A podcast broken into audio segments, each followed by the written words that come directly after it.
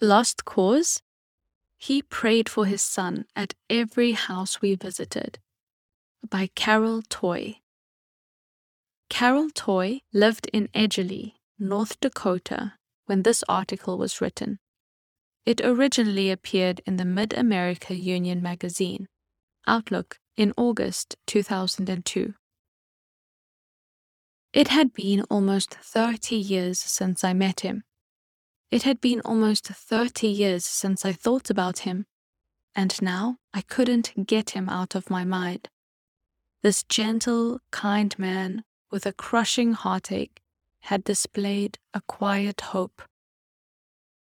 I was a happy 18 year old freshman at Union College when I decided to spend the summer canvassing in Colorado. Not only was I in Colorado, far from the cornfields of Iowa, but I was in a beautiful area Buena Vista and Leadville.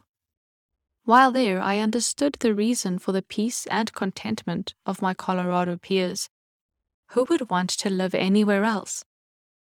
The scenery, the interesting people, the fun weekend hiking and camping with the Leadville Church family, working with my patient friend Bonnie, enjoying every minute of living with the Sherbundys. All of this took a backseat as I thought of him now.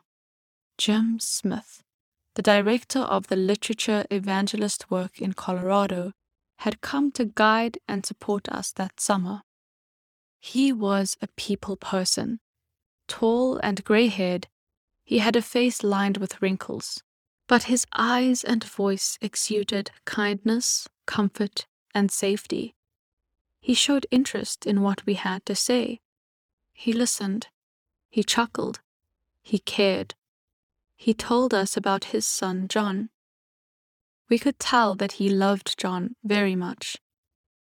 John was living a life he had not been raised to live, a dangerous life. He was a hippie and had turned away from God. He had chosen friends who did not have a positive influence on him.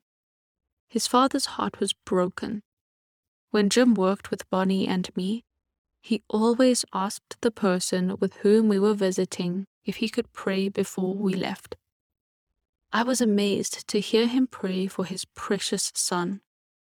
How can he bare his soul like this to strangers? I wondered.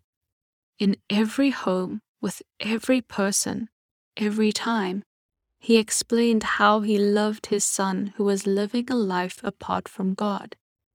He simply wanted his son to return to God he was leaving it in God's hands. I wondered at his prayers. Why did he pray so? I concluded that his son was a lost cause. He could never overcome the life he had chosen. Full circle. Years later, a married mother, I listened to a woman speaking at a woman's retreat.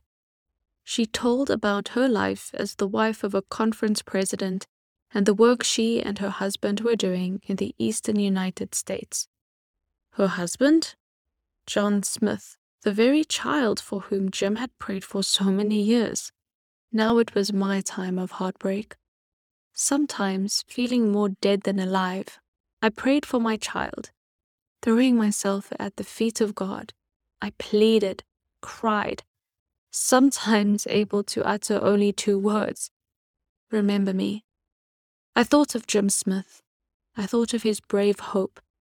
I thought of his acceptance of the fact that he could do nothing but pray. And he did. His son had been plucked from a hopeless, godless life.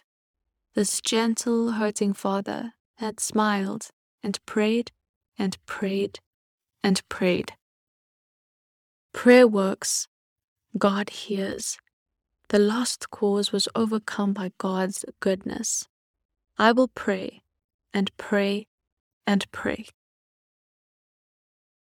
For more articles and resources for ministerial spouses, please visit ministerial.adventist.org/spouses.